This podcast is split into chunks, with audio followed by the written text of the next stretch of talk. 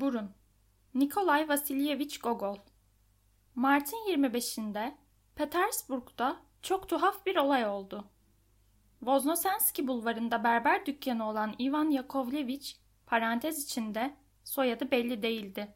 Hatta üzerinde yüzü sabunlu bir adam resmi ve hacamat yapılır yazısı bulunan tabelasında soyadı silinmiş, okunmaz olmuştu. Sabah erkenden taze ekmek kokusuyla uyandı. Yatağında hafifçe doğrulunca tam bir kahve tiryakisi ve hayli yapılı bir kadın olan karısının fırından tazecik pişmiş ekmekler çıkardığını gördü.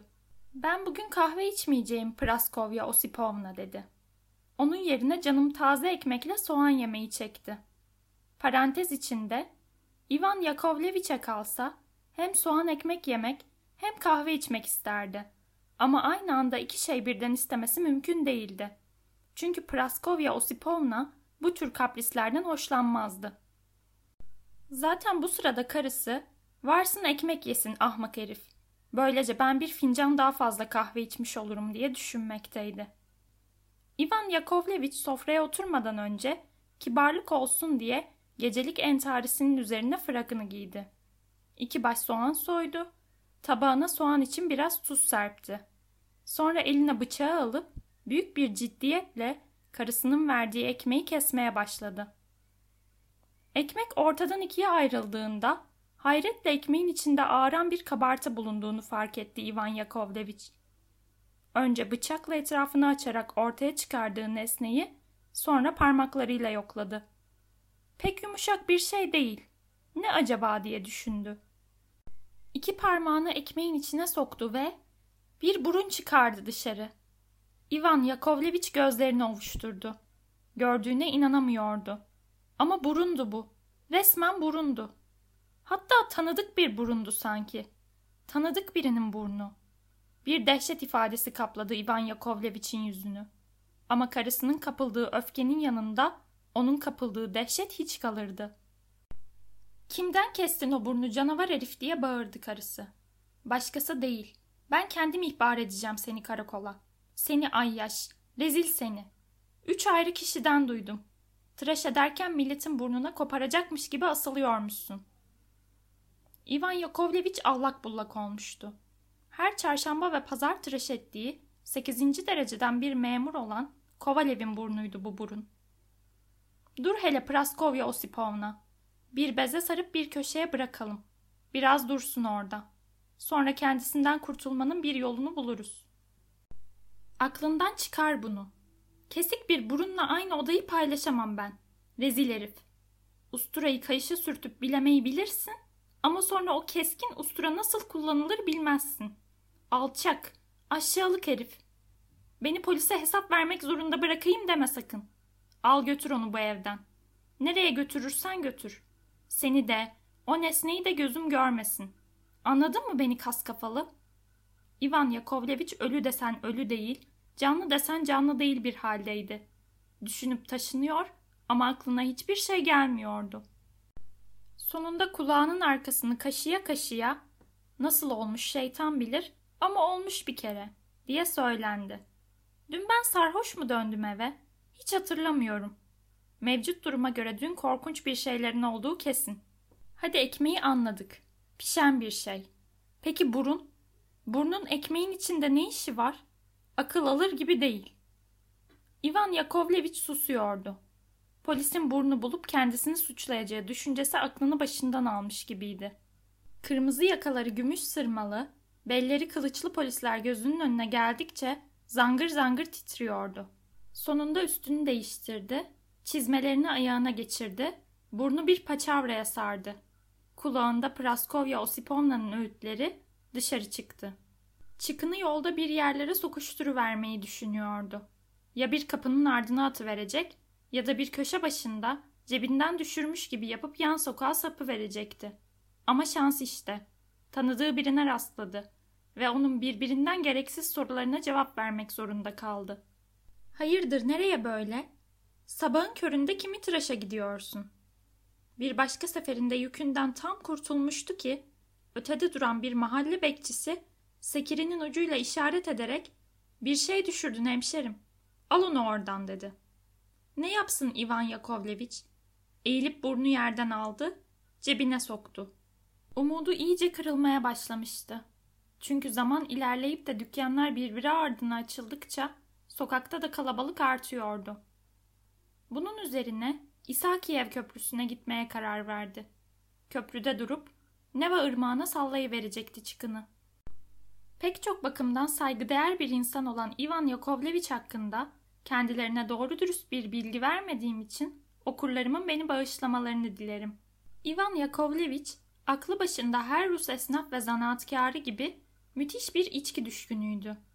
Her gün başkalarının saçını kırpmasına, sakallarını kazımasına karşın kendisi saç sakal karma karışık gezerdi.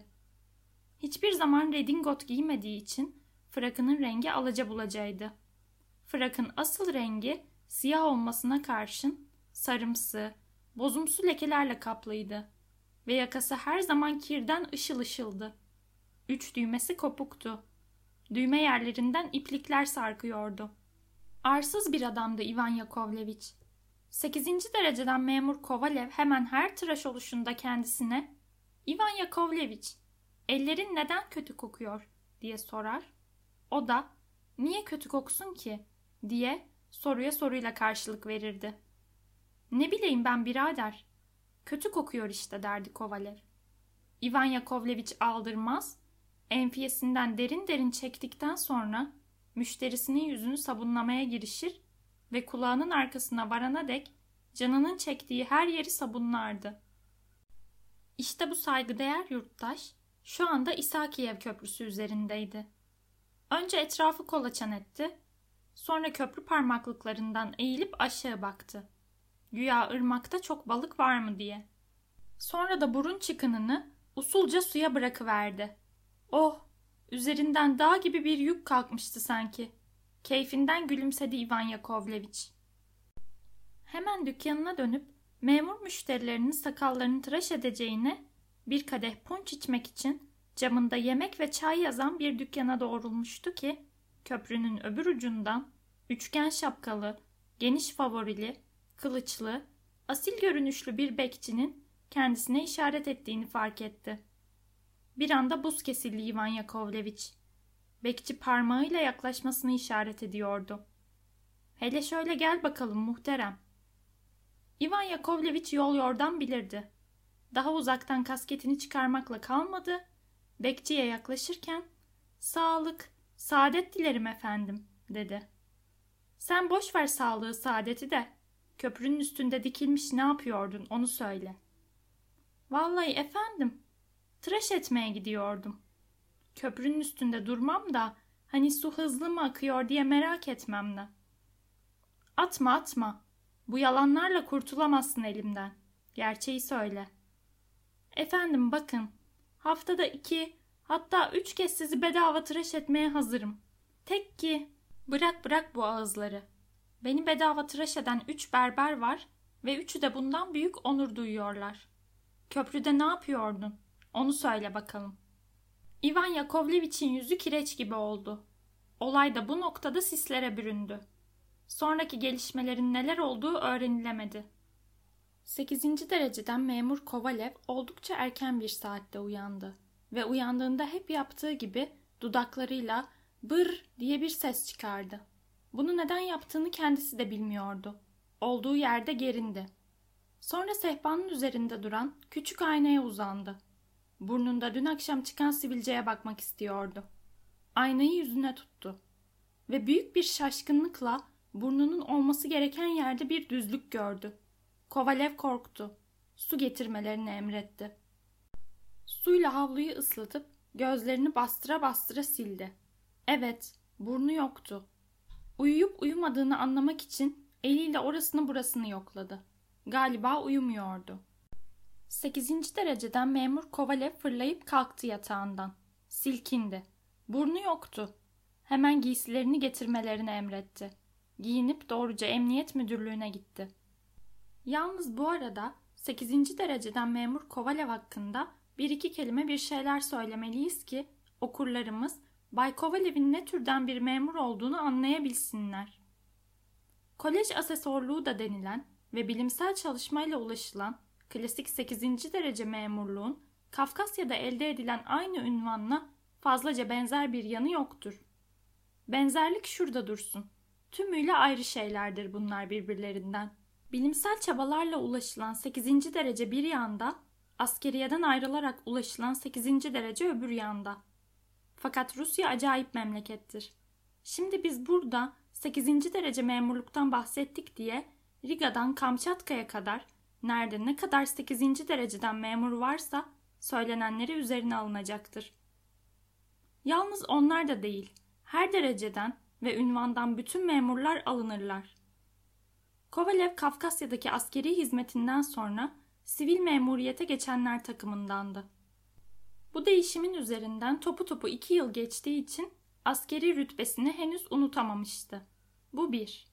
İkincisi de binbaşılığın kendine daha bir soyluluk ve ağırlık kattığına inanır, bu yüzden de her zaman sivil ünvanını değil askeri ünvanını kullanırdı. Sokakta rastladığı bir satıcı kadına şöyle derdi örneğin. Baksana cancağızım, bana eve bir uğrayı ver. Sadovaya Caddesi'nde kime sorsan evimi gösterir. Binbaşı Kovalev nerede oturuyor diye sor yeter. Satıcı kadın güzel, alımlı bir şeyse sözlerine gizemli bir buyruk tonu katardı. Sen bana gel güzelim. Binbaşı Kovalev'in dairesi diye sordum mu hemen gösterirler. İşte bütün bu açıkladığımız nedenlerle söz konusu 8. dereceden memuru bundan böyle biz de binbaşı diye anacağız. Binbaşı Kovalev her gün Neva bulvarında aşağı yukarı dolaşmayı pek severdi. Gömleğinin yakası her zaman tertemiz ve kolalı olurdu. Favorileri de değişikti. Yanağın ortasına dek indikten sonra dümdüz burna doğru uzanan bu favorilere bugün ancak taşralı mimarlarda, yer ölçümcülerinde ve askeri doktorlarda bir de değişik rütbeden polislerle tombul, pembe yanaklı, usta iskambil oyuncularında rastlanmaktadır. Binbaşı Kovalev'in üzerlerinde adının kazılı olduğu, kırmızı akikten çok sayıda mührü olduğu gibi ayrıca çarşamba, perşembe, pazartesi gibi haftanın günlerinin kazılı olduğu damgaları vardı. Binbaşı Petersburg'a ihtiyaçtan gelmişti. Açıkçası rütbesine uygun bir iş bulmakta amacı. Olabilirse vali yardımcılığı, olmazsa bakanlıklardan birinde irade amirliği gibi bir iş. Evlilik konusunda olumsuz düşüncelerinin olduğu söylenemezdi. Tabii gelin adayının 200 bin rublelik drahoma getirmesi koşuluyla. Böylece okurlarımın gözünde daha iyi canlanmıştır umarım. Böyle bir adamın hiç de biçimsiz sayılmayacak burnunun yerinde aptal bir düzlükle karşılaşınca hangi düşüncelere kapılmış olabileceği. Tersliğe bakın ki dışarı çıkınca bir tane bile boş arabaya rastlayamadı. Bu yüzden de yayan gitmek zorunda kaldı karakola. Pelerinine sarındı, burnu kanıyormuş gibi yüzünü mendiliyle örttü, yürümeye başladı. Belki de yanlış görmüşümdür diye düşünüyordu. Hiç insanın burnu durup dururken kaybolur mu? O bakımdan da aynaya bakmak için yolda bir pastaneye girdi. Şansına pastanede hiç müşteri yoktu. Çıraklar sandalyeleri yerleştiriyor, ortalığı toparlıyorlardı. Birkaç garson uykulu gözlerle tepsiler içinde sıcak börek taşıyordu. Masalarda, iskemlelerde, üzerleri kahve lekeli dünkü gazeteler atılmış duruyordu. Çok şükür kimse yok. Rahatça aynaya bakabilirim diye düşündü. Aynaya gitti, baktı. Allah kahretsin dedi. Aynadaki suretine tükürerek. Ufacık bir çıkıntı kalsaydı hiç değilse. Can sıkıntısıyla dudaklarını ısırıp hastaneden çıktı. Alışkanlığının tersine kimseye bakmamaya, kimseye gülmemeye karar verdi. Birden bir evin kapısı önünde zınk diye durdu. Gördüğü şeyi açıklamak hiç kolay değildi. Evin önünde bir kupa arabası durmuş, arabanın açılan kapısından üniformalı bir yüksek memur inmiş ve hızla merdivenlerden çıkmaya başlamıştı. Kovalev'in kapıldığı dehşeti, şaşkınlığı nasıl anlatmalı? Dehşet. Çünkü üniformalı yüksek memur onun burnuydu. Bu olağanüstü görüntü karşısında çevresinde her şey dönmeye başladı. Daha fazla ayakta duramayacakmış gibi geldi. Yine de sıtmalıymış gibi tir tir titreyerek adamın arabaya dönüşünü beklemeye başladı. İki dakika sonra gerçekten de geri döndü burun. Üzerinde altın sırmalı, dik yakalı, çok gösterişli bir üniforma vardı. Güderi pantolonun belinden bir kılıç sarkıyordu. Tüylü şapkasına bakılacak olursa üçüncü dereceden yüksek bir memur olmalıydı. Herhalde önemli bir yere ziyarete gidiyordu. Kapıdan çıkınca iki yanına bakındı. Hadi diye bağırdı arabacısına. Arabaya atladı. Hareket ettiler. Zavallı Kovalev aklını yitirecekti sanki. Böylesine garip bir olay üzerine ne düşüneceğini bilemiyordu. Daha düne kadar yüzünün ortasında kımıldamadan duran burnunun, süslü üniformalar giyip kupa arabaları içinde caka satması nasıl açıklanabilirdi? Arabanın arkasından koşmaya başladı. Bu kez şanslıydı. Çünkü araba biraz gittikten sonra Kazan Katedrali'nin önünde durmuştu. Kovalev daha önce her görüşünde güldüğü, iki göz deliği dışında yüzlerinin her yanı sarılı, paçavralar içindeki dilenci kadınları yararak katedrale girdi. İçerisi fazla kalabalık değildi. Çoğunluk kapının hemen önünde, girişte birikmişti. Kovalev kendini dua edemeyecek kadar sinirleri perişan durumda hissettiği için gözleriyle köşe bucak obeyi aramaya başladı. Sonunda herkesten uzakta bir köşede paltosunun kocaman dik yakasının ardına gizlenmiş, huşu içinde dua ederken gördü onu.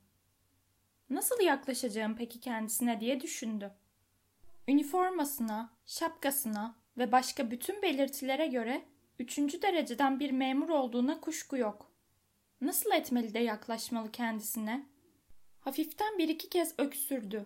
Ama burun tasvirler önünde öylesine coşkuyla eğilip kalkıyordu ki duymadı bile bu öksürükleri.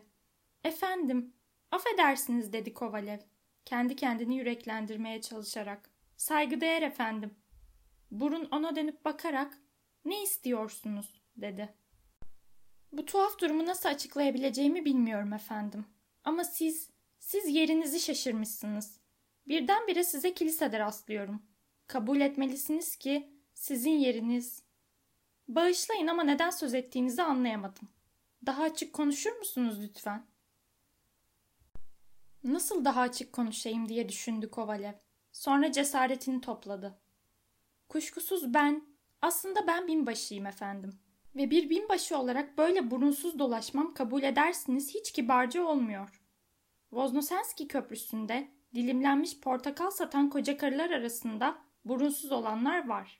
Ve bu onlar için hiç önemli değil. Ama benim gibi, nasıl söyleyeyim, farklı bir durumum var benim. Kocası birinci dereceden şurayı devlet üyesi olan Bayan Çehtereva gibi çok önemli bayanların evlerine girip çıkan biri olarak ben, takdir edersiniz ki, duygularımı size açıklayabilmekten acizim efendim. Parantez içinde, binbaşı Kovalev bu sırada omuzlarını kaldırdı. Bağışlayın, Duruma mantıklı bir açıdan bakacak olursanız, tabii vicdani mülahazaları da bir yana bırakmadan, siz de kabul edersiniz ki, gerçekten hiçbir şey anlamıyorum dedi Burun. Daha doyurucu bir açıklama yapamaz mısınız? Kovalev başını dikip göğsünü ileri çıkartarak gururla saygıdeğer bayım dedi. Daha nasıl açıklayayım bilmiyorum. Durum sanırım bütün çıplaklığıyla ortada. Ya da sizin istediğiniz belki her neyse siz benim burnumsunuz. Burun binbaşıya baktı. Kaşları hafiften çatılmıştı. Yanılıyorsunuz bayım. Ben kendimim. Yani kendime aidim. Öte yandan aramızda böylesi alışverişleri mümkün kılacak bir yakınlık ya da herhangi bir ilişki bulunmuyor. Üniformanızın düğmelerinden anlayabildiğim kadarıyla siz Adalet Bakanlığı'nda çalışıyorsunuz. Bana gelince Eğitim Bakanlığı'ndayım. Bunları söyledikten sonra burun yeniden dua etmeye döndü. Kovalev allak bullak olmuştu. Ne yapacağını, hatta ne düşüneceğini bilmiyordu. Tam bu sırada bir ses duyuldu. Kadın eteğinin o harikulade hışırtısı. Ve danteller içinde yaşlı bir kadınla, ak bir giysi içinde, incecik belli, başında yumuşacık bir pasta gibi duran gül kurusu şapkasıyla ceylan gibi bir genç hanım. Bayanların ardında boynu kat kat yakalıklara gömülü, gür favorili, iri kıyım bir adam duruyor, tabakasını açmış, enfiye çekmeye hazırlanıyordu. Kovalev hafifçe gelenlere doğru yaklaştı. Gömleğinin kıvrılan yakalarını ceket yakasının altına soktu. Altın zincirinden sarkan mühürlerini düzeltti ve yüzüne bir gülümseme kondurarak hafifçe öne eğilen ve kar beyazı elinin yarı saydam parmaklarını alnına götürerek haç çıkaran, bahar çiçeği gibi narin, ince, genç hanıma yöneltti bakışlarını. Bir ara kadının şapkasının altından yuvarlacık minik çenesinin ak ışıltısını ve ilk yaz gülleri gibi pembecik yanağının birazını görünce Kovalev'in gülümsemesi bütün yüzünü kapladı. Sonra birden yanmış gibi sıçradı. Burnunun olmadığı aklına gelmişti. Gözüne yaşlar hücum etti. Eh, gösterecekti o kendine birinci dereceden memur süsü veren şık üniformalı düzenbaza. Ona bir alçaktan, bir düzenbazdan başka bir şey olmadığını, daha doğrusu öyle olduğunu, kendisinin burnu olduğunu söyleyecekti. Ama burun yerinde yoktu. Yine bir ziyaret için çekip gitmişti anlaşılan. Müthiş bir umutsuzluğa kapıldı Kovalev. Katedralden çıktı. Sütunlu girişte bir süre dikilip burnu görebilir miyim diye gelip geçenlere dikkatle baktı. Şapkasının tüylü, üniformasının altın sırmalı olduğunu çok iyi anımsıyordu. Ama paltosuna, arabasına, arabayı çeken atlara hiç dikkat etmemiş olduğunu ayrımsadı. Hatta ardı sıra gelen bir uşağı olup olmadığına bile dikkat etmemişti. O yana bu yana hızla akan araba seli içinde onun arabasını seçebilmesi, hadi bunu başardı diyelim, hızla giden bir arabayı durdurabilmesi olanaksızdı. Günlük güneşlik bir gündü. Neva bulvarından insan seli akıyordu. Politeski'den Aniçkin Köprüsü'ne kadar her iki kaldırımda renk renk giysili kadınlarla doluydu. İşte Kovalev'in bir arkadaşı. Dördüncü dereceden bir memur olan bu arkadaşına Kovalev, başkalarının yanında yarbayım diye seslenirdi. İşte başka biri. Aziz dostu Yangin. Senatoda masa şefi olan binbaşı Yangin, Boston oyununda elini tamamlayamadığı için hep yenilirdi. Derken bir başka binbaşı. Kendisi gibi Kafkasya'da 8. dereceyi almıştı bu da. Yanına gelmesi için eliyle işaret ediyordu. Hay aksi şeytan diye söylendi Kovalev. Sonra önünden geçen ilk arabaya atlayarak emniyete dedi. Sürebildiğin kadar hızlı sür. Karakola varınca kapıcıya emniyet amiri yerinde mi diye sordu. Yok dedi kapıcı. Az önce çıktı. Aksi şeytan diye homurdandı yeniden Kovalev. Daha şimdi çıktı diye sürdürdü kapıcı. Bir dakika önce gelmiş olsaydınız buradaydı. Kovalev mendilini yüzünden hiç ayırmadan arabaya geçti. Umutsuz bir sesle çek dedi. Ne tarafa diye sordu arabacı. Dost doğru. Nasıl dost doğru? Yol bir sağa, bir sola çatallanıyor önümüzde. Arabacının bu sorusu üstüne Kovalev durup düşünmeye başladı. Onun durumunda galiba en iyisi ahlak zabıtasına başvurmaktı. Çünkü adı üstünde. Ahlak zabıtası da polis kuruluşuydu. Bu bir. İkincisi de orada işler bütün başka dairelerden çok daha dolaysız bir şekilde halledilirdi. Üçüncü bir yolsa burnun çalıştığını söylediği kurumun amiriyle görüşmekti. Ancak bunun akıllıca bir iş olacağı kuşkuluydu. Çünkü verdiği yanıtlardan açıkça görüldüğü gibi bu yaratığın saygı duyduğu hiçbir değer yoktu. Kendisini daha önce hiç görmediğini ileri sürerken nasıl yalan söylüyorsa bu konuda da yalan söylüyor olabilirdi. Böylece Kovalev tam arabacıya ahlak zabıtasına çekmesini söylemek üzereydi ki birden aklına bu üç kağıtçı Teres'in kent dışına sıvışabileceği ihtimali geldi. Daha ilk karşılaşmalarında bu kadar arsız, bu kadar vicdansız davranabilen biri zamanı iyi değerlendirip kent dışına çıkmanın bir yolunu neden bulmasındı? Hey tanrım, ondan sonra bul bulabilirsen. Derken birden ne yapması gerektiğini buldu Kovalev. Gazete ilanı vererek bulacaktı burnu. İlanda bütün özelliklerini tek tek sayacak, böylece onu gören hemen tanıyacağı için ya kolundan tuttuğu gibi getirecek ya da bulunduğu yeri bildirecekti. Böylece arabacıyı hemen basın ilan kurumuna çekmesini emretti ve oraya varana dek daha hızlı sürmesi için adamın sırtını yumrukladı durdu. Hızlı sür diyorum sana alçak herif. Daha hızlı sür. Arabacı da İnsaf edin efendim diye söylene söylene bişon türü köpekler gibi uzun tüylü atlarının sırtına dizginlerle hafifçe vuruyordu. Sonunda geldiler. Kovalev hemen arabadan atlayıp soluk soluğa içeri daldı. Girişte kır saçlı, eski fraklı, gözlüklü bir memur kalemini dişleri arasını sıkıştırmış önündeki bozuklukları sayıyordu. İyi günler. İlanlar kime veriliyor? diye sordu Kovalev bağırarak. Memur bir an için gözlerini kaldırıp selama karşılık verdi. Sonra yeniden paralara döndü. Ben bir ilan verecektim dedi Kovalev. Hay hay. Yalnız biraz bekleyeceksiniz dedi memur. Kalemiyle kağıda bir sayı yazarken aynı anda sol eliyle de önündeki abaküsten iki boncuğu kaydırdı. Aristokrat evlerinde çalıştığı giysilerinden belli olan bir uşak, elinde ilan yazılı bir kağıtla hemen bankonun önünde duruyor ve toplumsal ilişkilere yabancı olmadığını, buralarda nasıl davranılacağını, nasıl konuşulacağını bildiğini göstermesi gerektiğini düşündüğünden olacak habire konuşuyordu. İnanın bana satayım deseniz bir ruble zor verirler. Kişisel olarak benim düşüncemi soracak olursanız ben beş para vermem. Ne var ki kontes çılgınlar gibi seviyor bu köpeği. O yüzden de bulanı 100 ruble ile ödüllendireceğinin ilanını veriyor. Bilirsiniz, zevkler ve renkler tartışılmaz diye bir söz vardır.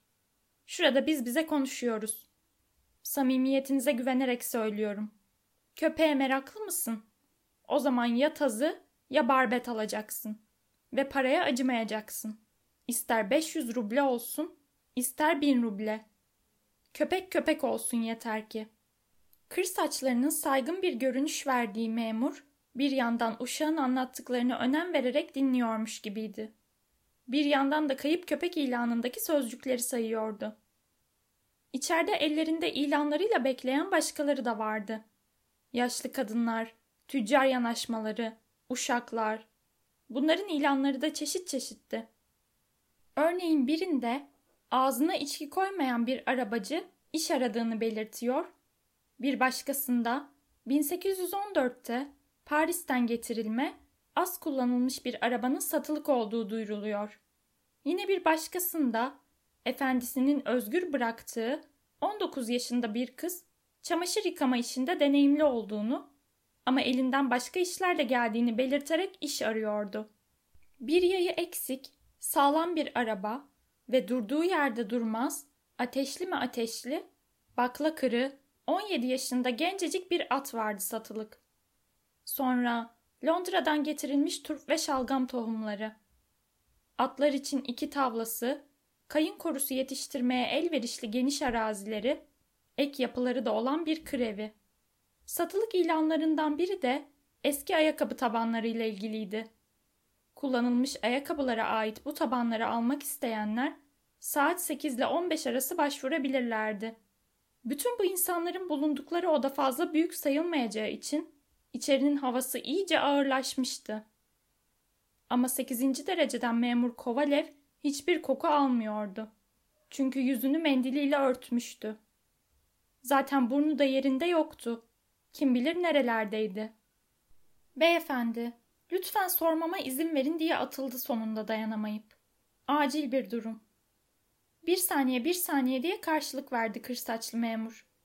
Bir yandan da makbuzları yaşlı kadınların, uşakların yüzlerine doğru fırlatarak hesaplarını söylüyordu. 2 ruble 43 kapik. Bir saniye. 1 ruble 64 kapik. Hemen bakıyorum. Sonunda Kovalev'e döndü. Buyurun sizi dinliyorum. Benim ricam, nasıl söyleyeyim? Şu ana dek bunun ne menen bir iş olduğunu kendim de anlayabilmiş değilim. Yalnız bana bu namussuzluğu yapan alçağı bulup getireni ciddi bir parayla ödüllendireceğimi yayınlamanızı istiyorum sizden. Lütfen adınızı soyadınızı söyler misiniz? Niçin? Ne yapacaksınız adımı soyadımı? Asla söylemem bunu. Pek çok tanıdıklarım var benim. Birinci dereceden memur dulu Bayan Çehtereva, Kurmay Subay dulu Bayan Palageya, Grigoryevna Pottoçina. Hep yakın dostlarımdır. Biri öğrenirlerse bunun ben olduğumu, Tanrı korusun. Yalnızca sekizinci dereceden memur diye yazın. ya da daha iyisi binbaşı deyin. Affedersiniz bir köleniz mi kaçtı? Ne kölesi? Hem o bile benim uğradığım dolandırıcılığın yanında hiç kalır. Benden kaçan burnum. Hım, adı da pek tuhafmış. Peki bu Burunov çok fazla şeyinizi götürmüş mü kaçarken? Hayır, hayır. Burun benim burnum. Yani kayboldu. Hangi cehenneme gitti bilemiyorum. İblisin bir oyunu olsa gerek bu bana. Nasıl kayboldu yani? Doğrusu tam anladığımı söyleyemeyeceğim. Nasıl kaybolduğunu hiç sormayın bana. Önemli olan onun şu an kendisine üçüncü dereceden memur süsü vererek kentte cakayla dolaşıyor olması. O bakımdan sizden ricam onu görenin derhal bana getirmesini belirten bir ilan yayınlamanız. Bedenin böylesine göz önünde bir parçasından yoksun yaşamanın ne kadar zor olduğunu takdir edersiniz. Ayak parmağı değil ki bu. Çizmenizi giydiniz mi kimsecikler anlayamaz ayak parmaklarınızda eksik var mı yok mu. Perşembe günleri birinci dereceden memur dulu Bayan Çehterova'ya çaya giderim. Üçüncü dereceden kurmay subay dulu Palageya Grigoryevna Pottoçina ve onun çok sevimli kızı da yakın dostlarımdır. Bu durumda onlarla görüşebilmemin imkansız olduğunu kabul edersiniz. Memur derin derin düşünmeye başladı. Dudaklarını sıkması bunu gösteriyordu. Epey uzun sürdü susuşu. Sonunda hayır dedi. Böyle bir ilan yayımlayamayız. İyi ama neden? Nedeni var mı? Gazetenin adı lekelenebilir. Herkes çıkar burnunun kaçtığını yazmaya kalkarsa sonu neye varır bunun? Zaten gazetelerin saçma sapan, yalan dolan şeylerle dolu olduğundan yakınıp duruyor herkes. Burada saçma olan bir şey yok ki. Ne saçma, ne yalan. O size göre öyle. Bakın size geçen hafta olmuş bir olayı hatırlatayım. Aynen sizin gibi bir memur geldi. Hatta ilanın ne kadar tuttuğu da aklımda. 2 ruble 73 kapik aldım kendisinden. Siyah tüylü, pudel cinsi köpeğine ait kayıp ilanıydı verdiği. Bunda da saçma ya da garip görünen bir şey yok gibi değil mi? Oysa pudel cinsi köpek dediği bilmem hangi dairenin veznadarı değil miymiş meğer? Buyurun, alın başınıza belayı. İyi ama ben size kayıp köpek ilanı vermiyorum ki. Evet ortada bir kayıp var ama kaybolan benim burnum. Evet ortada bir kayıp var ama kaybolan benim burnum. Yani benden bir parça. Bu da verdiğim ilanın kendime ilişkin olması demektir. Hayır efendim. Böyle bir ilanı asla yayımlayamam. Burnum gerçekten kaybolmuş olsa bile, öyle mi? Burnunuz gerçekten kaybolduysa durumunuz doktorluk demektir. Dediklerine göre insanın yüzüne tam istediği gibi bir burun konduran hekimler varmış. Ama bana kalırsa siz neşeli birisiniz. İnsanlara şakalar yapmayı seviyorsunuz. Allah belamı versin ki doğru söylüyorum. Ama madem sözlerim size hiç güven vermedi, o halde ben de şu mendili atıp yüzümün durumunu göstereceğim size. Memur burnuna tıktığı enfiyeyi derin derin içine çekerek Estağfurullah, ne demek güvenmemek? Hiç öyle zahmetlere girmeyin dedi. Sonra sesinde bir merak tınısıyla ma mafih dedi. Sizin için fazla zahmet olmayacaksa eğer, yüzünüze şöyle bir göz atmayı da isterdim doğrusu. Binbaşı Kovalev mendili yüzünden çekti. Gerçekten de pek tuhaf bir durum dedi memur. Gözleme gibi dümdüz yüzünüz. İnanılmayacak kadar düz. Nasıl? Şimdi inandınız mı bana? Nasıl? Şimdi inandınız mı bana? Gördüğünüz gibi benim ilanımı geri çeviremezsiniz. Bu vesileyle zat halinizi tanımış olmaktan bahtiyar olduğumu bilmenizi isterim. Gösterdiğiniz yakın alaka ve kolaylıktan dolayı da minnettarınızım. Binbaşı görüldüğü gibi hafif tertip yaltaklanmaya dökmüştü işi. İlanın yayımlanması o kadar sorun değil. Yayımlanır. Ne var ki ben bu işin sonunda sizin bir şey elde edebileceğinizden kuşkuluyum. İsterseniz hikayenizi kalemi kuvvetli birine anlatın. Bu seyrek görülen doğa olayını güzel bir yazıya döksün. Ve parantez içinde burada yeniden enfiye çekti. Gençliğin ders çıkarması için parantez içinde burada burnunu sildi ya da ilginç bir olay olarak kuzey arasında yayımlansın. 8. dereceden memur Kovalev hemen tüm umudunu yitirmişti. Gözlerini aşağı indirdi ve gazetenin gösteri ilanları sayfasını gördü. Orada güzel bir bayan oyuncunun adını okuyunca yüzüne bir gülümseme yayıldı, eli cebine gitti. Bir mavi var mı diye cebini yokladı. Dipnot mavi, 5 rublelik banknot. Evet mavi. Çünkü Kovalev'in düşüncesine göre kurmay subaylar temsilleri yalnızca parterden izlemeliydi. Ama burnu aklına gelince bütün neşesi kaçtı. Kovalev'in içinde bulunduğu zor durum ilan memuruna dokunmuş gibiydi. Onun acısını biraz olsun azaltabilmek için derdini paylaştığını gösterir bir çift söz söylemekten kendini alamadı. Doğrusu başınıza gelen bu tuhaf duruma çok üzüldüm. Biraz enfiye çekmez miydiniz? Hem baş ağrısına iyi gelir hem can sıkıntısına. Basura bile iyi geldiğini söyleyebilirim. Enfiye kutusunu Kovalev'e uzattı. Bu arada üzerinde şapkalı bir kadın resmi bulunan kutu kapağını becerikli bir el hareketiyle aşağıya çevirivermişti. Bu beklenmedik davranış Kovalev için bardağı taşıran son damla oldu. Böyle bir durumda nasıl şaka yapabiliyorsunuz anlamıyorum dedi. Tam da benim enfiye çekecek organım yokken ve siz de bunu biliyorken yerin dibine batsın sizin enfiyeniz. Kullandığınız o iğrenç tütünü değil, birinci sınıfını bile getirseniz koklanacak bir şeyler görmek istemiyorum ben. Bunları söyledikten sonra kahrolmuş bir durumda ilan kurumundan ayrıldı. Yeniden emniyet amirinin evine yollandı.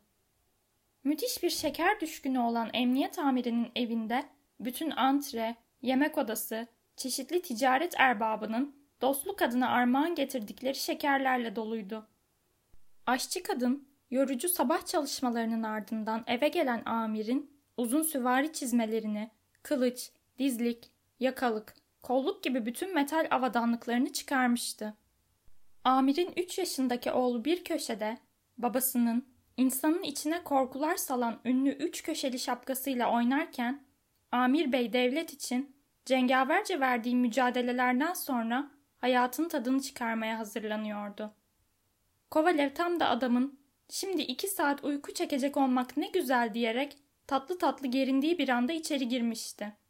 Ki bunun da bir iş ziyareti için son derece münasebetsiz bir zaman olduğunu kestirmek zor olmasa gerek. Emin değilim ama Kovalev şu anda elinde birkaç kilo çay ya da elbiselik bir kumaşla bile gelmiş olsaydı fazla güler yüzle karşılanmazdı gibime geliyor. Emniyet amirinin her türden fabrika ya da el sanatı ürününe karşı müthiş bir ilgisi ve sevgi dolu bir yaklaşımı vardı. Fakat devletin Merkez Bankası'nın bastığı banknotları her şeye yeğlerdi. Bu ne güzel bir şey derdi zaman zaman banknotlar için. Dünyada bundan güzel hiçbir şey olamaz. Yemek istemez, içmek istemez, az yer tutar, cebine bile sığar. Düşürürsün bir yerine bir şeycik olmaz.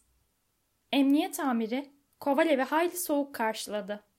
Ve öğleden sonranın kovuşturma yapmak için uygun bir zaman olmadığını, çünkü yemekten sonra dinlenme gerekliliğinin bir bakıma doğanın buyruğu olduğunu söyledi.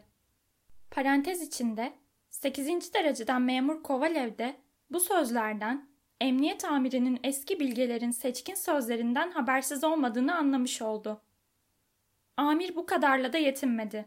Kendi halinde namuslu insanların burunlarının durduk yerde koparılmayacağını, ortalığın uygunsuz yerlerde dolaşıp duran, neydi belirsiz binbaşılarla dolu olduğunu söyledi.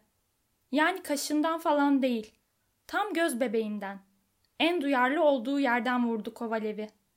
Daha önce belirtmemiştim sanırım. Binbaşı aşırı alıngan bir insandı.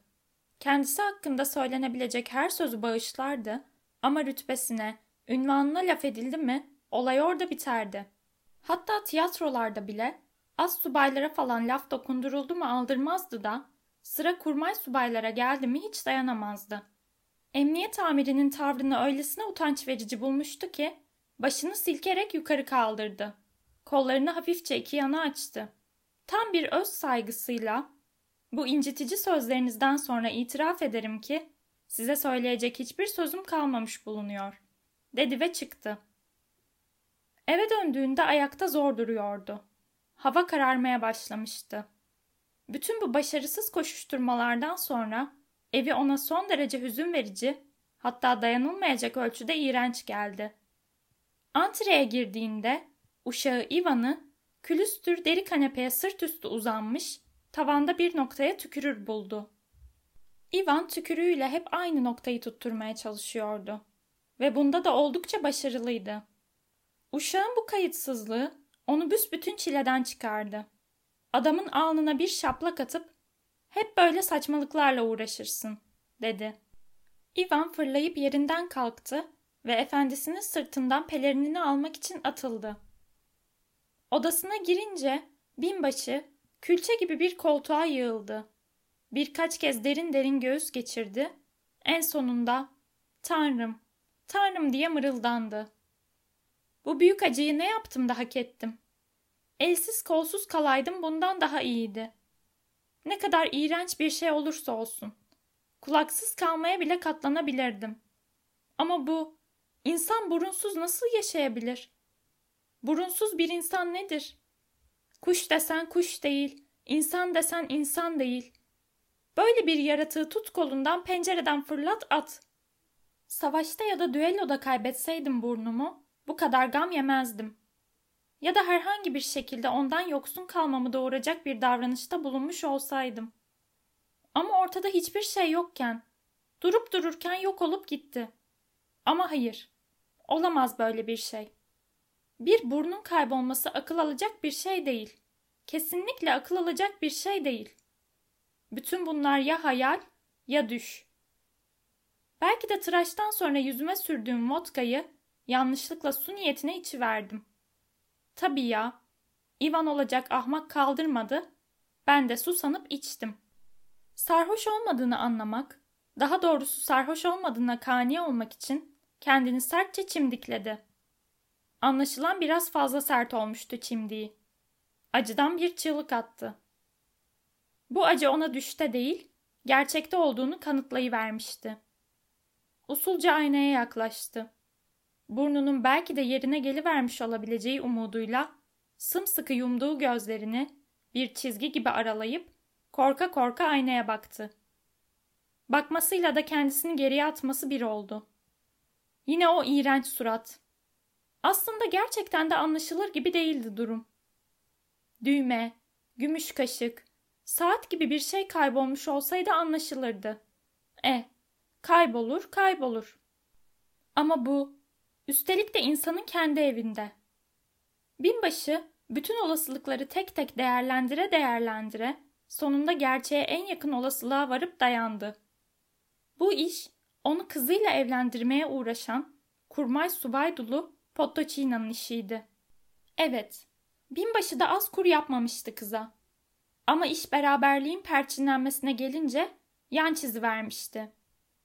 Bayan Pottocina açık açık kızını ona vermek istediğini söylediğinde Kovalev önce bir takım komplimanlar sıralamış, ardından henüz genç olduğu, 42 yaşına gelene dek bir beş yıl daha çalışmak istediği gibi şeyler gevelemiş, sonra da sıvışı vermişti. O bakımdan kadın kendisinden öç almak istemiş, bunu sağlamak için de bir büyücü koca karıya başvurmuş olsa gerekti. Çünkü burnu kesilmiş olamazdı. Eve yanına kimse gelmemişti. Bu bir. İkincisi, berberi Ivan Yakovlevich kendisini çarşamba günü tıraş etmişti. Ve hem çarşamba günü boyunca hem de ertesi gün, perşembe günü burnun eksiksiz, sağlam, yerinde olduğundan emindi. Kaldı ki burnu kendisinden alınırken acı duyması gerekirdi. Ve o hiçbir acı duymamıştı. Hadi bunu da geçelim. Yara yeri bu kadar tez iyileşmezdi. Bir. İkincisi de hiç iz bırakmadan, gözleme gibi dümdüz olacak şekilde iyileşemezdi. Düşünmeye başladı binbaşı.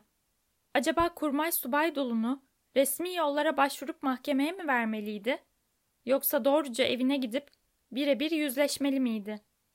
Düşünceleri oda kapısının açıklıklarını dolduran güçlü ışıkla bölündü. Anlaşılan Ivan antrede şamdan yakmıştı. Çok geçmedi. Elinde şamdanla Ivan girdi içeri. Girmesiyle de oda apaydınlık oldu. Kovalev'in ilk hareketi dün burun adlı organının bulunduğu düzlüğü mendiliyle kapatmak oldu. Ahmak Ivan'ın efendisinin bu tuhaf durumunu görünce ne yapacağı belli mi olurdu? Ivan şamdanı masaya bırakmış, tam odadan çıkmak üzereydi ki antreden yabancı bir ses duyuldu. Sekizinci dereceden memur Kovalev burada mı oturuyor? Koltuğundan fırlayıp kapıyı ardına kadar açan Kovalev, buyurun dedi. Binbaşı Kovalev benim. Favorileri ne fazla koyu, ne fazla açık, yanakları tombulca, yakışıklı denebilecek bir bekçi girdi içeri. Öykümüzün başında İsakiyev Köprüsü'nün öbür ucunda gördüğümüz bekçinin ta kendisiydi bu. Burnunuzu kaybetmiş miydiniz acaba? Evet. Burnunuz bulundu. Ne diyorsunuz? diye bağırdı Kovalev. Sevinçten ağzı dili kurumuştu. Gözlerini dört açmış, karşısında dikilmekte olan bekçinin titrek mum ışığında parlayıp gölgelenen tombul dudaklarına, yanaklarına bakıyordu. Nasıl bulundu? Garip bir rastlantıyla. Bir uzun yol arabasına binmiş, Riga'ya giderken yakaladık kendisini. Düzenlenme tarihi hayli eski bir memur kimliği çıktı üzerinden. Garip olan şu ki, ben bile kendisini köleleri falan olan bir bey sandım. Bereket gözlüğüm yanımdaydı da takmamla birlikte onun yalnızca bir burun olduğunu görüverdim. Ben Deniz Miyob'um efendim. Şimdi siz karşımda duruyorsunuz değil mi? Yalnızca yüzünüzü görüyorum. Burnunuzu, sakalınızı, hiçbir şeyinizi göremiyorum. Kayınvalidem, yani karımın annesi. O da hiçbir şey göremez. Kovalev'in aklı başından gitmişti. Nerede şimdi o? Bir koşu gidip alayım. Hiçbir zahmete girmeniz gerekmeyecek efendim. Onun size çok gerekli olacağını düşündüğüm için yanımda getirdim. Belki garip bulacaksınız ama bu işin faili kim biliyor musunuz? Voznosenski bulvarında berberlik yapan bir madrabas. Yakalayıp hemen içeri attık kendisini. Ben onun sarhoş ve hırsız olduğundan ne zamandır kuşkulanıyordum. Daha dün değil, önceki gün bile bir dükkandan bir düzine düğme çalmış herif. Burnunuzun hiçbir hasarı yok efendim. Eskiden nasılsa öyle. Bekçi bu arada elini cebine attı. Kağıda sarılı bir şey çıkardı. Bu binbaşının burnuydu. Bu o, diye bağırdı Kovalev. Evet ta kendisi. Lütfen akşam çayını birlikte içelim. Bundan büyük zevk duyardım. Ancak hiç zamanım yok. Dönüşte tımarhaneye uğramam gerekiyor. Pahalılık, özellikle de yiyecek fiyatları aldı başını gidiyor. Evde boğaz çok. Kayınvalidem, yani karımın annesi, çocuklar. Aslında büyük oğlan gelecek için büyük umut vaat ediyor. Akıllı çocuk. Lakin bende okutacak para yok. Kovalev anladı. Sehpanın üzerindeki kırmızı banknotu alıp bekçinin eline sokuşturdu. Bekçi yaltaklanınca bir yerden selamla karşılık verdi bu jeste. Aynı anda da arkasını döndüğü gibi evden çıktı. Bir saniye sonra dışarıdan sesi geliyor. Aptal bir köylüye anlayacağı dilden öğüt verdiği duyuluyordu. Sekizinci dereceden memur Kovalev, bekçinin gitmesinden sonra bir süre olduğu yerde kala kaldı. Birkaç dakika sürdü bu durum. Sonra yeniden duyuları çalışmaya başladı. Beklenmedik sevincin neden olduğu bir kendinden geçiş haliydi bu. Sonra burnunu avcunda özenle tutarak inceledi. O dedi. Ta kendisi. Sevinçten içi içine sığmıyordu. Önceki gün sol tarafında çıkan sivilce bile duruyor. Sevincinden gülümsedi binbaşı. Ama dünyada hiçbir şey uzun sereli değildir. O bakımdan binbaşının duyduğu bu ikinci sevinç ilki kadar canlı değildi. Bir dakika sonra duyacağı sevinç bundan da cılız olacaktı. Ve nihayet tıpkı suya atılan bir taşla doğan halkaların bir süre sonra yitip gitmesi gibi içinde kıvılcımlanan son sevinç kırıntısı doğal ruh haline karışacak, bu hal içinde sönecek, belirsizleşip gidecekti. Kovalev de burnu bulmakla her şeyin bitmediğini düşünmeye başlamıştı. Burnu yerine takmak, oturtmak gerekiyordu. Peki ya oturmazsa? Kendi kendine sorduğu bu küçücük soru binbaşının yüzünün kireç gibi olmasına yetti. Dehşet içinde sehpanın üstünde duran aynaya atıldı. Burnu yüzüne yerleştirirken yanlış yapmak istemiyordu. Elleri titreye titreye, büyük bir dikkat ve özenle burnu eski yerine koydu. Ama Allah kahretsin, durmuyor diğerinde. Soluğuyla ısıtmak için ağzına yaklaştırıp hohladı ve iki yanağı arasındaki düzlüğe özenle yerleştirdi. Bir süre öylece tuttu. Ama hayır, yapışmıyordu. Hadi be, yapış artık, yapış, dedi binbaşı. Ama burun tahtadan yapılmıştı sanki. Yapışmıyor, sehpanın üzerine düşüyordu. Düştüğünde de mantardan çıkıyormuş gibi tuhaf, boğuk bir ses çıkarıyordu. Binbaşının yüzü çarpıldı. Yoksa oturmayacak mı yerine? diye söylendi dehşet içinde. Burnu kaç kez iki yanağı arasındaki düzlüğe özene bezene oturtmaya çalıştıysa başarılı olamadı. Ivan'a seslendi. Apartman komşuları olan doktoru çağırmasını istedi. Apartmanın en iyi dairesinde oturuyordu doktor. Gösterişli, sağlıklı bir adamdı. Çok güzel favorileri ve genç, güzel, diri bir karısı vardı. Doktor her sabah taze elma yer, ağız temizliğine inanılmaz ölçüde önem verirdi. Dişlerini beş ayrı fırçayla uzun uzun fırçalar, sonra da üç çeyrek saat gargara yapardı. Doktor çağrılır çağrılmaz geldi. Bu talihsiz olayın ne zaman olduğunu sordu. Çenesinden tutup binbaşıyı kaldırdı. Eskiden burnun durduğu düzlüğe sert bir fiske vurdu. Fiskenin acısından başını sertçe geriye atmak zorunda kalan binbaşı az kalsın ensesini arkadaki duvara çarpıyordu. Doktor başını çarpmaması için binbaşıya biraz duvardan uzaklaşmasını salık verdi. Sonra başını sağa doğru eğmesini söyledi. Eskiden burnun bulunduğu düzlüğü eliyle yoklayıp hım dedi. Sonra başını sola doğru eğmesini söyledi ve yeniden burnun düzlüğünü yoklayıp hım dedi. Son olarak burun düzlüğüne bir fiske daha attı.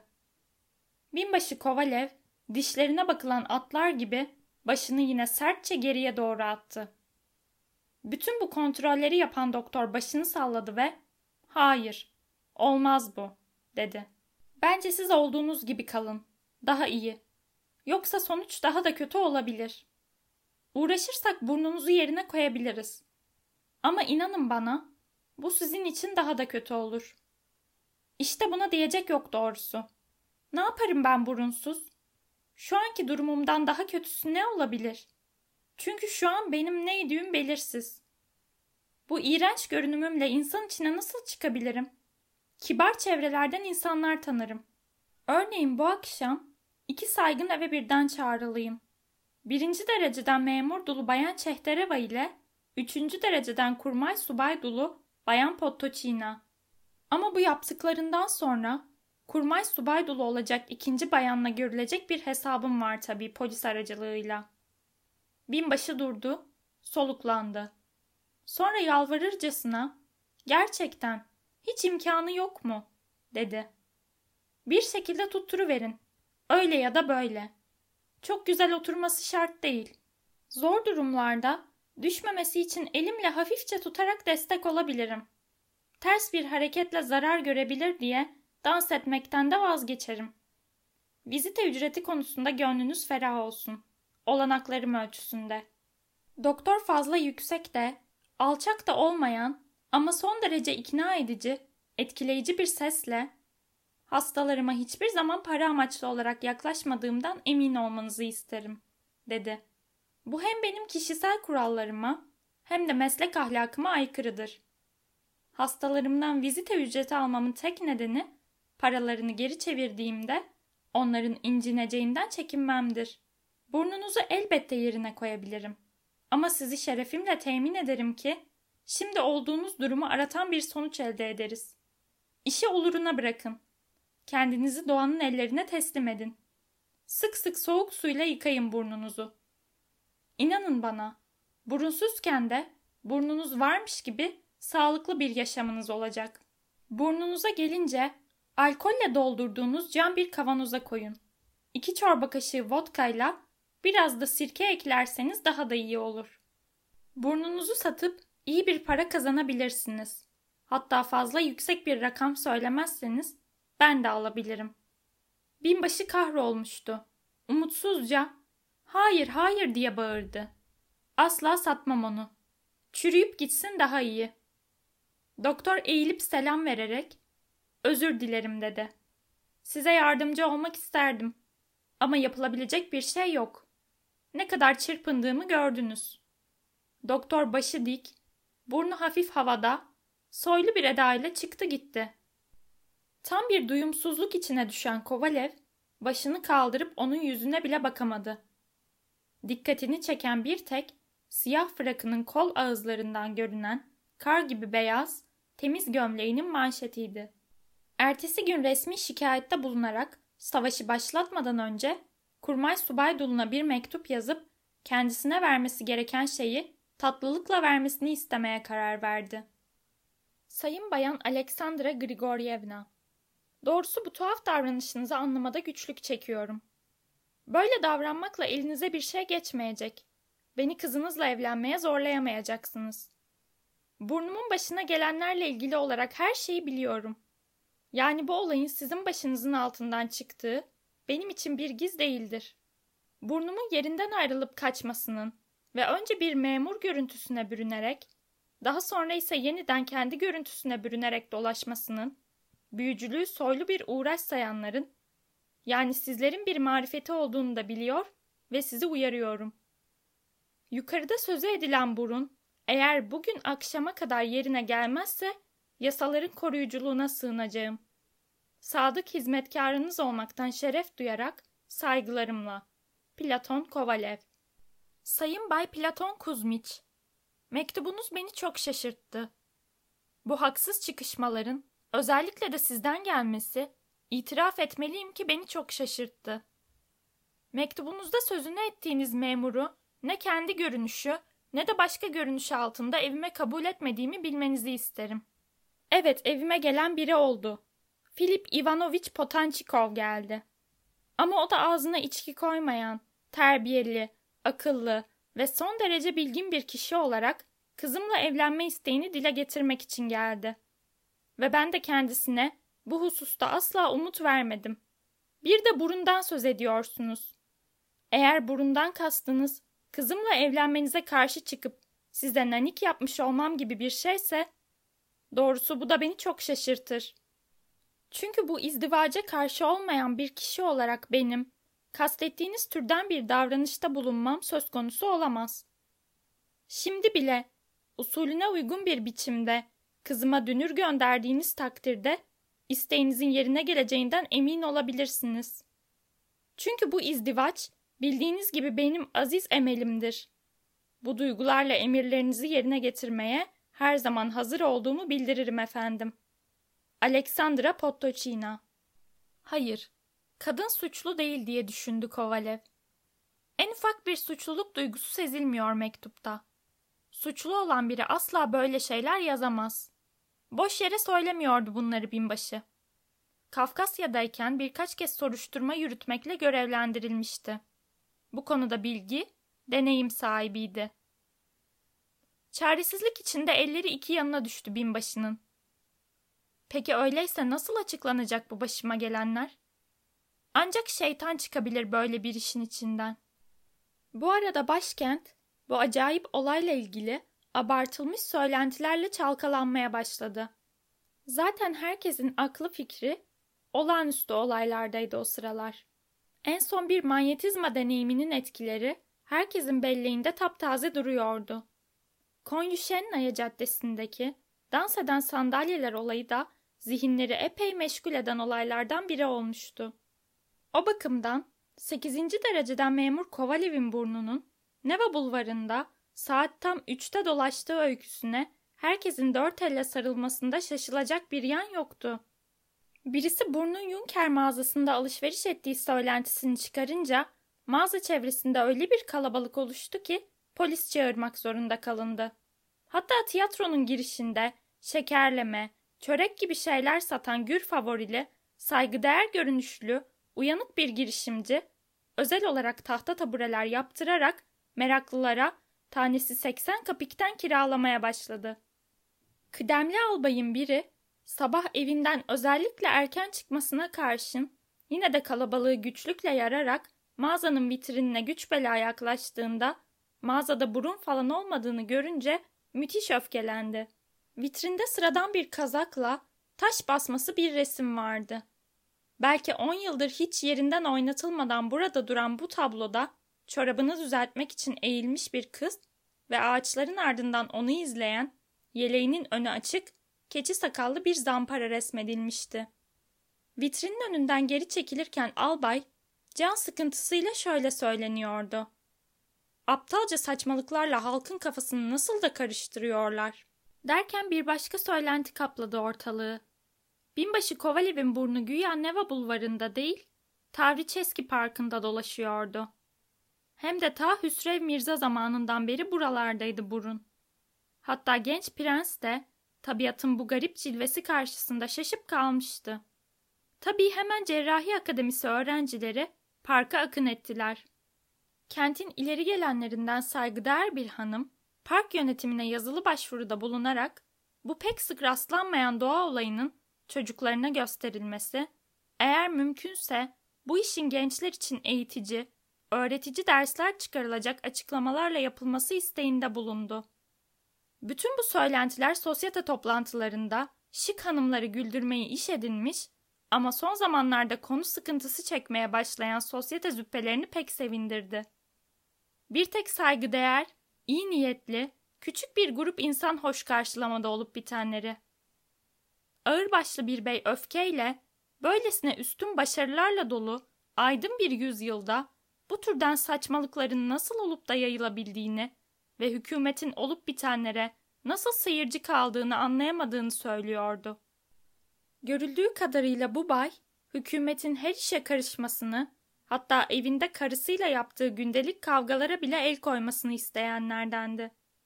Derken bir başka. Ama işte burada olaylar yeniden kalın bir giz perdesine bürünüyor. Dünyada ne saçmalıklar oluyor. Bazen her şey gerçek dışıymış gibi geliyor insana. Kentte üçüncü dereceden bir memur gibi dolaşan ve bunca gürültüye neden olan burun hazretlerinin bir gün yeniden binbaşı Kovalev'in iki yanağı arasındaki eski yerinde bitivermesine ne buyrulur? Nisan'ın yedisiydi. Uyanıp gözleri tesadüfen aynaya ilişen binbaşı ne görsün? Burnu. Elini götürüp dokundu. Evet, resmen burundu bu. Aha dedi sevinç içinde. Az kalsın yalın ayak odanın ortasına fırlayıp sevinçten dans edecekti ki Ivan girdi içeri. Yüzünü yıkaması için su getirmesini söyledi Ivan'a. Yıkanırken bir kez daha baktı aynaya. Burun. Havluyla yüzünü kurularken yeniden yokladı. Evet, burun. Baksana Ivan, sanırım bir sivilce çıkmış burnumda dedi. Bir yandan da Ivan'ın Hayır efendim. Burnunuzun üzerinde sivilce falan yok. Çünkü burnunuz yok diyeceğinden korkuyordu. Ama Ivan, hayır efendim. Sivilce falan yok. Tertemiz burnunuz dedi. Binbaşı keyifle parmak şakırdatıp harika dedi. Canı cehenneme sivilcenin. Bu sırada kapıdan berber Ivan Yakovlevich'in başı uzandı. Adam o kadar ürkekti ki Az önce ciğer aşırırken yakalanıp da dayak yemiş kedi gibiydi. Binbaşı onu görür görmez uzaktan ''Söyle bakayım, ellerin temiz mi?'' diye bağırdı. ''Temiz efendim.'' ''Seni yalancı.'' ''Vallahi temiz efendim.'' ''Bak karışmam ha.'' Binbaşı bir koltuğa oturdu. Ivan Yakovlevich çarçabuk binbaşının çenesinin altına bir beyaz örtü bağladı. Fırçasını bolca köpürttü. Bir anda Kovalev'in gür sakalı ve yüzünün bir bölümü zengin evlerinde verilen kremalı pastalara benzeyivermişti. Ivan Yakovlevich işini yaparken bir yandan da binbaşının burnuna kaçamak bakışlar fırlatıyor, işe bak diye söyleniyordu. Bir ara başı yana eğip burna bir de yandan baktı. Olur şey değil. Sonunda iki parmağıyla usulcacık burnu ucundan tutup kaldırmak istedi. Böyleydi sakal tıraşında yöntemi onun. Sakın ha diye bağırdı binbaşı. Sakın ha. Ivan Yakovlevich'in elleri iki yanına düştü. Hayatında hiçbir zaman olmadığı kadar ürkmüş, şaşırmıştı. Burnun ucunu tutmadan tıraş edemezdi ki o. Yine de usturayı alt çeneye dayadı, sonra da sert, pürüzlü baş parmağıyla binbaşının yüz derisini gerdire gerdire tıraşı tamamladı. Tıraş işi bitince Kovalev çabucak giyindi. Bir araba çağırtıp doğruca pastaneye gitti ve daha kapıdan girerken bağırdı. Evlat, bana bir fincan çikolata. Sonra hemen aynaya yöneldi. Evet, burnu vardı. Neşeyle geri döndü.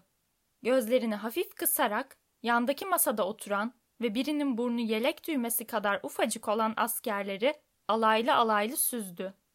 Sonra bir vali muavinliği, olmazsa idare amirliği gibi bir görev elde etmek için bakanlık kalemine uğradı. Bakanlığa girerken gözü yine aynaya kaydı. Orada, yerli yerindeydi burnu. Bakanlıktan ayrılınca eski bir dostuna uğradı.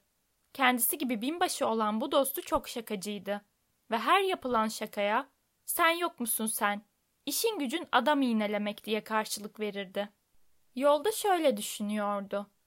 Eğer binbaşı beni görünce gülmekten katılmazsa burnumla ilgili olarak her şey yolunda demektir. Arkadaşı kendisini görünce ne alay etti ne güldü. Aman çok iyi. Şeytan kulağına kurşun. İşler yolunda gidiyor diye düşündü Kovalev. Evine dönerken yolda kurmay subay dolu Bayan Pottoçina ile kızına rastladı. Bayanlara eğilerek verdiği selama sevinç çığlıklarıyla karşılık alınca yüzünde herhangi bir eksiklik olmadığı konusunda içi iyice rahatladı. Bayanlarla özellikle uzun tuttu konuşmasını. Tabakasını çıkarıp her iki burun deliğini de tıka basa enfiyeyle doldurdu. Bir yandan da içinden şunları geçiriyordu. İşte görün, sersem tavuklar. Aslan gibiyim. Ayrıca da senin kokmuş kızınla evlenmeye hiç niyetim yok.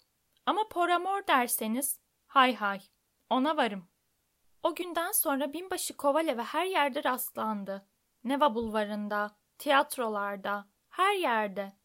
Burnu da bir vakitler tüyüp sağda solda sürten o değilmiş gibi olanca heybetiyle yerli yerinde duruyordu.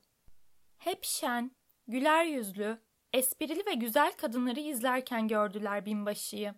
Hatta bir seferinde Gostini Divor'daki bir dükkandan nişan kurdelesi satın alırken bile görenler oldu. Onun herhangi bir nişanı olmadığını bilenler bu hareketine hiçbir anlam veremediler. Büyük devletimizin kuzey başkentinde işte böyle bir olay oldu. Tabii şimdi olayı etraflıca düşündüğümüzde pek çok gerçek dışı yan görüyoruz. Burnun son derece tuhaf ve gerçekliğe aykırı bir şekilde yerinden ayrılıp, üçüncü dereceden bir memur kılığıyla değişik yerlerde görünmesi şurada dursun. Binbaşı Kovalev'in kayıp burnu için gazete ilanı vermeye kalkışması anlaşılır gibi değil. Böyle bir ilanın pahalıya patlayacağını düşündüğüm için söylüyor değilim bunu. Hayır, hiç ilgisi yok. Cimri değilimdir ben. Sadece ayıp, yakışıksız, çirkin bir davranış olarak buluyorum bunu. Yine, ekmeğin içinde burun ne arıyor? Hem de Ivan Yakovlevich'in karısının pişirdiği ekmeğin içinde. Ama bundan da tuhaf ve anlaşılmaz olanı, yazarların nasıl olup da kendilerine böyle konuları seçebildikleri. Bunu hiç mi hiç anlayamıyorum. Bir kez, memlekete hiçbir yararı olmayan bir iş bu. İkincisi, ikincisi de öyle. Hiçbir yararı olmayan bir iş. Bilemiyorum doğrusu ne demeye. Aslına bakacak olursanız yukarıda birincisi, ikincisi diye sıralamaya başladığımız şıkları çoğaltıp üçüncüsü, hatta dördüncüsü diye uzatıp gidebiliriz. Kabul etmek gerekir ki pek çok yerde pek çok anlamsızlıkla karşılaşıyoruz. Öte yandan şöyle derinlemesine düşünecek olursanız apaçık belli ki bu işin içinde bir iş var ve bütün bunların bir anlamı. Kim ne derse desin, dünyada bu türden şeyler oluyor. Çok seyrek de olsa oluyor.